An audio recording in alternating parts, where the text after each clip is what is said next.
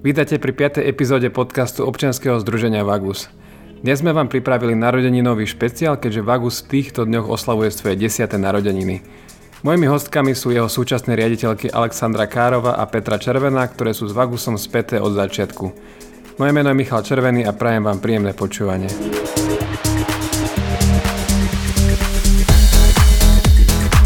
Tak, ahojte, som rád, že ste prišli do tohto podcastu. Aj my sme radi, ahojte.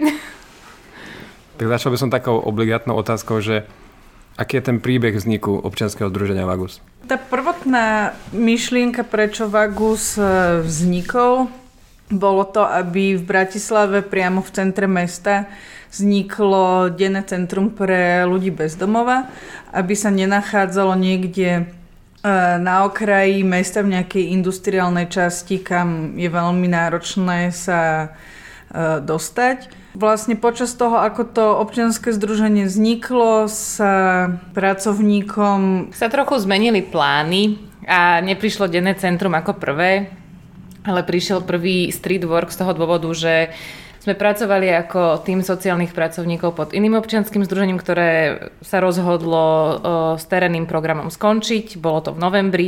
Nám to nedávalo zmysel, že takto na zimu sa končí tak dôležitý program, ktorý je pre sociálnu prácu v Bratislave a pre cieľovú skupinu ľudí bez domova nevyhnutný. A preto sme si povedali, že to nenecháme tak a tým pádom začalo Streetwork skôr ako denné centrum. A prešli sme celý tým sociálnych pracovníkov do Vagusu, keďže už občanské združenie existovalo.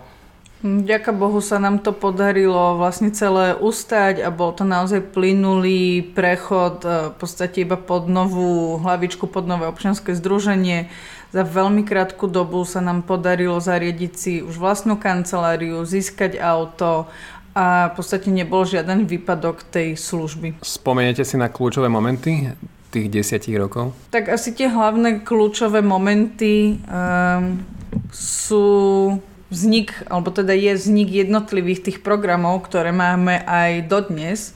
Je to teda ten prechod toho streetworku pod, pod Vagus, v roku 2013 potom vznik teda už toho e, denného centra Domec na Mýtnej.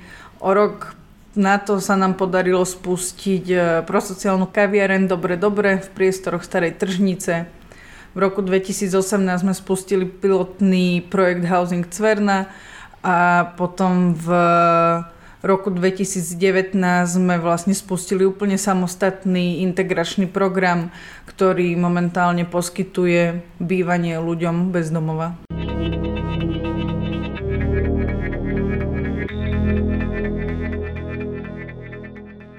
Áno, sú tam veľké milníky, ktoré sú viditeľne na vonok, ale potom ten moment, keď sme keď sme v podstate sa stretávali na začiatku v Next Apache, uh, naozaj, že sme tam sedeli do noci, stretávali sme sa tam cez víkendy, potom sme mali nejaký čas, kedy sme sa stretávali na, na univerzite. univerzite Komenského a to boli také momenty, ktoré, v ktoré som fakt neverila, že sa to, ako a či sa to podarí a keď si porovnám ten moment, že, že sme boli nadšení len z toho, že sme dostali možnosť mať malú kanceláriu a bolo neuveriteľné, že máme nové auto, doblo, naše milované, tak keď si predstavím, že kam sme sa dostali dnes, tak mi to príde úplne neuveriteľné, čo všetko sa dá za 10 rokov urobiť a som na to naozaj hrdá, čo Vagus spravil.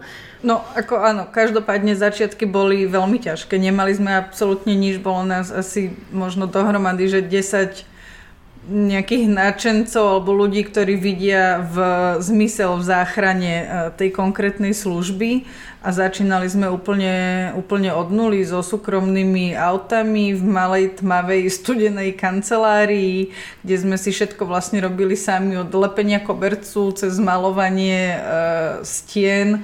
A, a postupne Postupne to všetko rastlo, až sme dnes 30 ľudia na trvalý pracovný pomer zamestnaní, máme tri veľké programy. A vtedy sme ani nevedeli, či nám príde výplata že to vôbec nebola tedy reč, že či nejaká vôbec príde, ale o tom, že to má zmysel a treba to robiť a dúfali sme, že nejako sa to proste v niektorý mesiac už podarí a dostaneme nejakú výplatu. Ten začiatok bol veľmi náročný.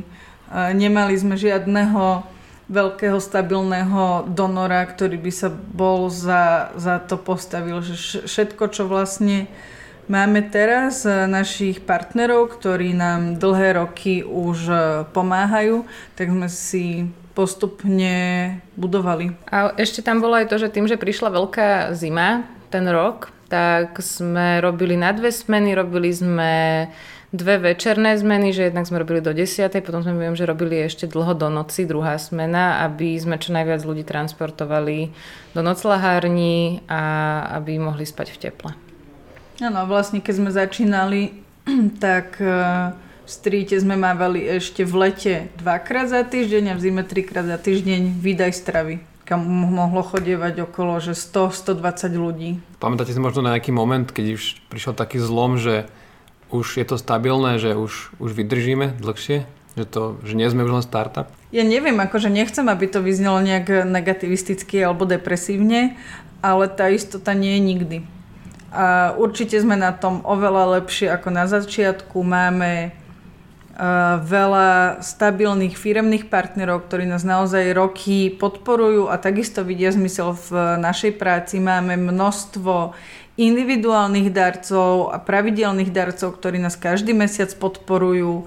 Máme aj spoluprácu s komunálnymi subjektami, mm, Bohužiaľ, ale prichádzajú veci tak ako minulý rok, e, pandémia a to zrazu nikto nič nevie, ako tie veci budú vyzerať a zrazu sa nedokážete na nič spolahnúť. Takže áno, do určitej miery si môžeme povedať, že sme e, organizácia, ktorá je nejakým spôsobom známa, Vieme sa oprieť o naše skúsenosti a know-how, ktoré máme. Napriek tomu si nikdy nemôžeme byť na 100% istí, že budeme mať všetky financie, ktoré potrebujeme na daný rok.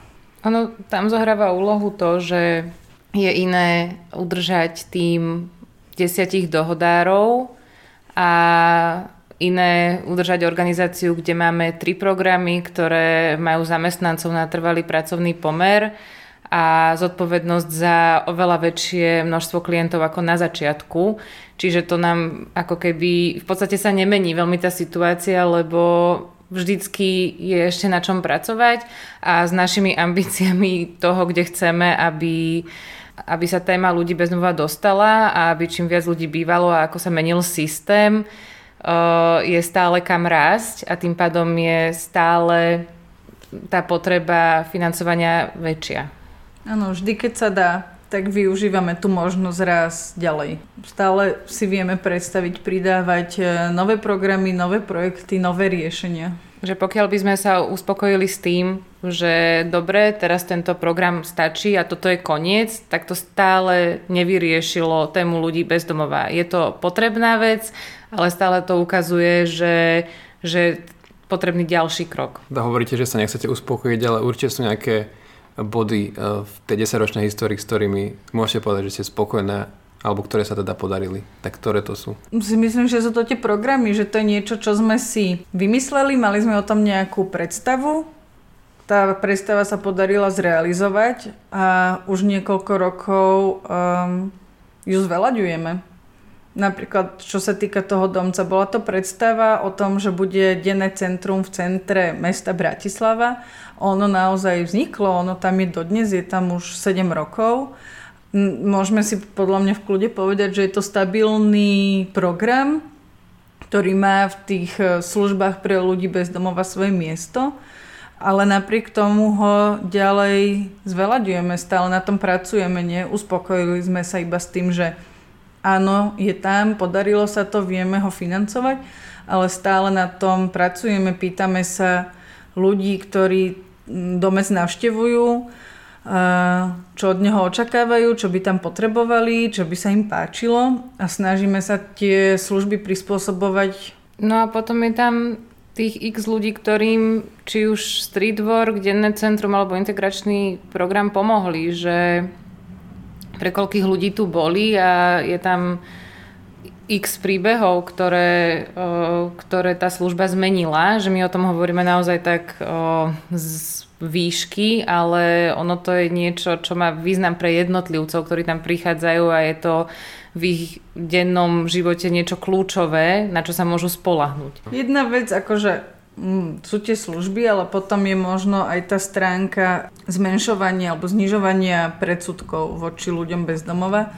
Myslím si, že keď sme začínali pred tými desiatimi rokmi, tak téma ľudí bez domova nebola veľmi oblúbená. Respektíve, keď sme uh, sa snažili získavať financie a v nejakej firme sme povedali, že my pracujeme s ľuďmi bez domova a na čo by sme tie financie potrebovali, tak to bolo oveľa ťažšie ako, ako v dnešnej dobe. Že niekedy sa nám aj stalo, že firma povedala, že dobre, rozumejú, aj nám tie peniaze dajú, ale nechcú, aby sme to niekde zverejňovali, že oni s tým nechcú byť verejne spájani.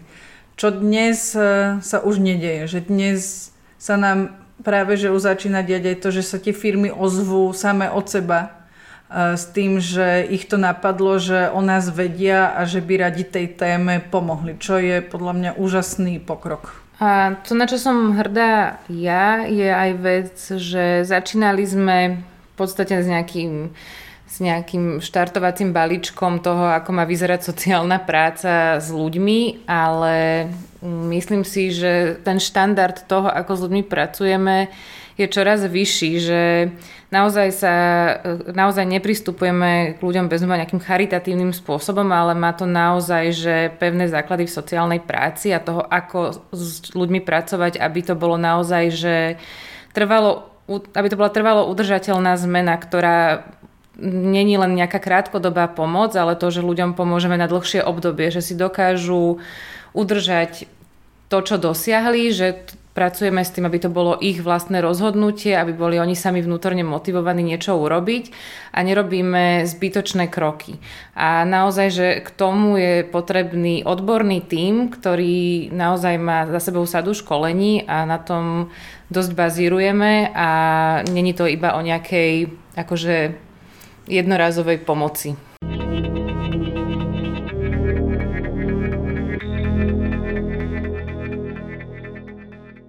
Je nejaký konkrétny príbeh, ktorý ti tak nejako zostal v pamäti? Ako sa tým ľuďom nejako podarilo pomôcť? Tých príbehov je veľmi veľa.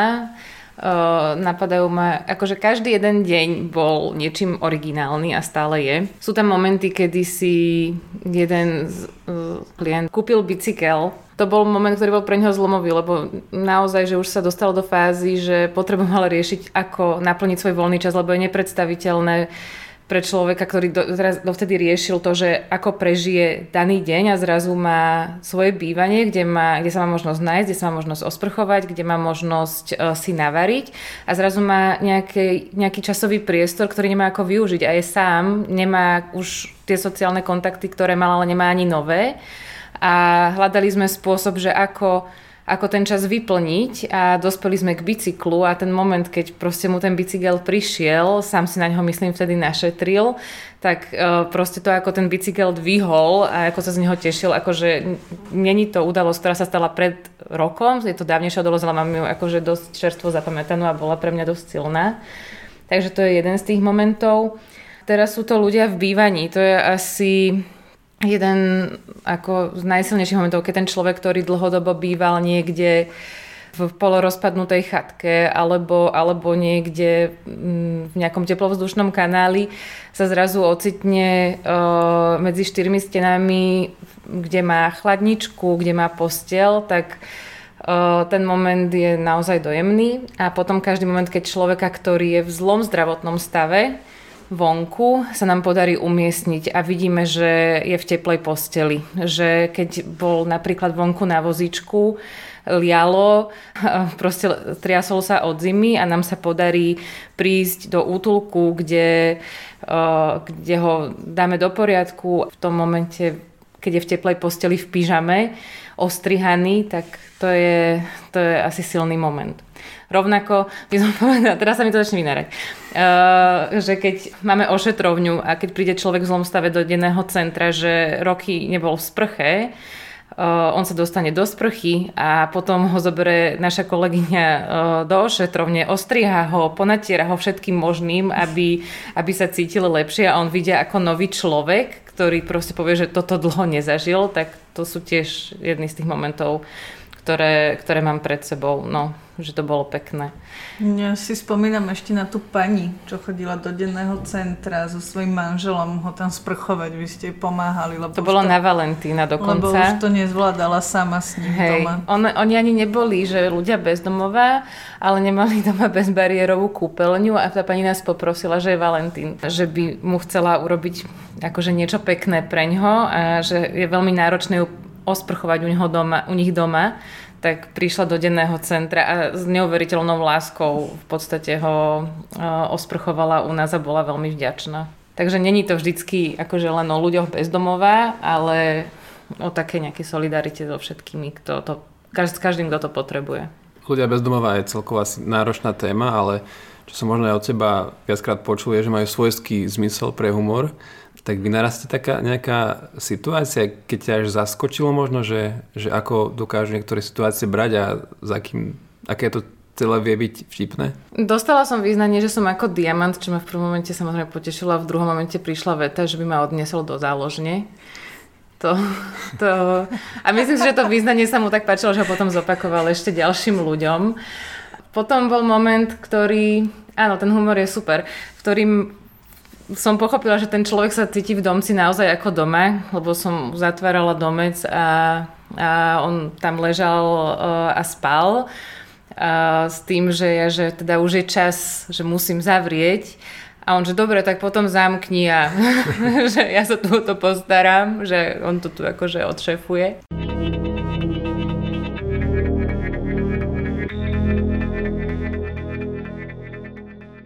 Keď sa na to tak uh pozrete k záveru tohto podcastu a tak e, sa obzriete, že kde ten Vagus teraz a kde bol pred desiatimi rokmi, tak e, čo vám napadne? To, kde Vagus dneska je a na základe čo sa môže ďalej rozvíjať je vlastne výsledkom práce všetkých zamestnancov Vagusu, ktorí vo Vaguse za tých 10 rokov boli a každý tu zanechal nejaký svoj podpi- podpis, to aký je. Mal možnosť tú službu kreovať a rovnako ten tým, ktorý tu je teraz, ho kreuje ďalej, že není to len v podstate práca nás dvoch, je to práca toho spektra ľudí, ktorí, ktorí tu boli. A zároveň všetkých podporovateľov, ktorí sa tam na tom podielali, od susedov v okolí, s ktorými sme mohli realizovať rôzne aktivity v rámci teda okolia domca, až po jednotlivých darcov a firemných donorov, ktorí tie aktivity podporovali. Ho- hovorili ste, že ako sa zmenil ten pohľad možno v tých firmách na podporu ľudí bez domova a všeobecne medzi ľuďmi medzi obyčajnými ľuďmi podporovateľmi sa to nejako zmenilo? Myslím si, že ľudia sú oveľa náchylnejší počúvať a vnímať tému ľudí bez domova a toho, ako sa človek môže ocitnúť na ulici. Myslím si, že ľudia aj oveľa viac e, si čítajú nejaké naše, e, naše články alebo rozhovory, keď máme príležitosť o tej téme rozprávať a že už to nie je úplne tak na prvú a že veď oni si za to môžu sami, alebo že ako je možné, že sa niekto dostane na ulicu, že viac nad tým ľudia premyšľajú a myslím si, že aj viac vnímajú to riziko, že sa to môže stať aj im. Áno, myslím si, že tým, že sme dosť kládli dôraz na tú komunikáciu a hovorenie o tej téme, tak to je výsledkom toho, že ľudia na to oveľa viac reagujú a poznajú tú tému, majú možnosť prísť do denného centra, podielať sa dobrovoľnícky na našich činnostiach, ktoré máme, či už jednorázovo alebo pravidelne a no, zároveň o tom hovoria ďalej svojim známym a ja si myslím, že toto v rámci minimálne Bratislavy robí veľkú zmenu. A čo nás veľmi potešilo teraz v poslednom období je, že na výzvu k respirátorom nám prichádzali respirátory takmer celého Slovenska, že keď sme si pozerali tých odosielateľov, tak sme sami nečakali, že aký záber naša práca má. A to sme začínali naozaj, že s úzkým kruhom priateľov, ktorí nás podporovali.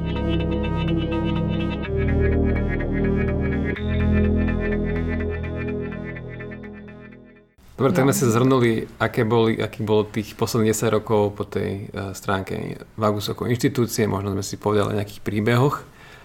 A máte vy nejakú víziu, aký by mal byť Vagus v tých najbližších rokoch? Už sme to tu tak párkrát načrtli. Áno, a jedna z vecí, ktorá je pre nás dôležitá, je tá prevencia, ktorá, ktorá je o tom, aby naozaj sme zabranili tomu, aby ľudia na ulicu prichádzali. A ďalšia vec je to, aby čím viac ľudí bývalo a aby sme dokázali udržať tie služby, ktoré už aktuálne máme a boli čoraz lepšie a kvalitnejšie. Tie najbližšie kroky sú asi zamerať sa na nejaké naozaj systémové zmeny.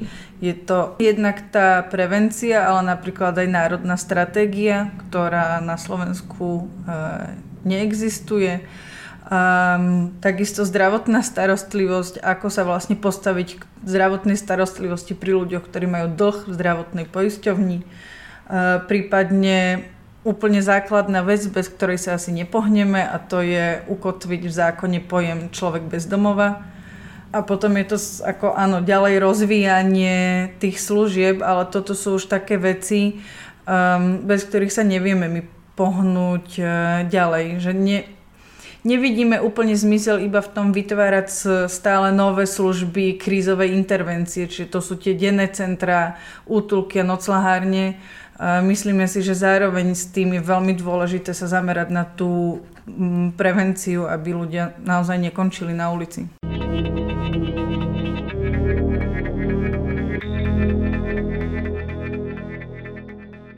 Dobre, tak to bola teda posledná otázka. Ja som veľmi rád, že ste prišli k tomuto podcastovému mikrofónu. Aj v, rám, aj v, v mene všetkých poslucháčov by som sa vám chcel poďakovať aj celej organizácii za to, čo ste všetko za tých 10 rokov spravili pre ľudí bez domova a dúfam, že tie ciele, ktoré ste si určili na ďalšie roky, sa vám podarí dosiahnuť. Takže hostkami tohto podcastu boli Alexandra Károva.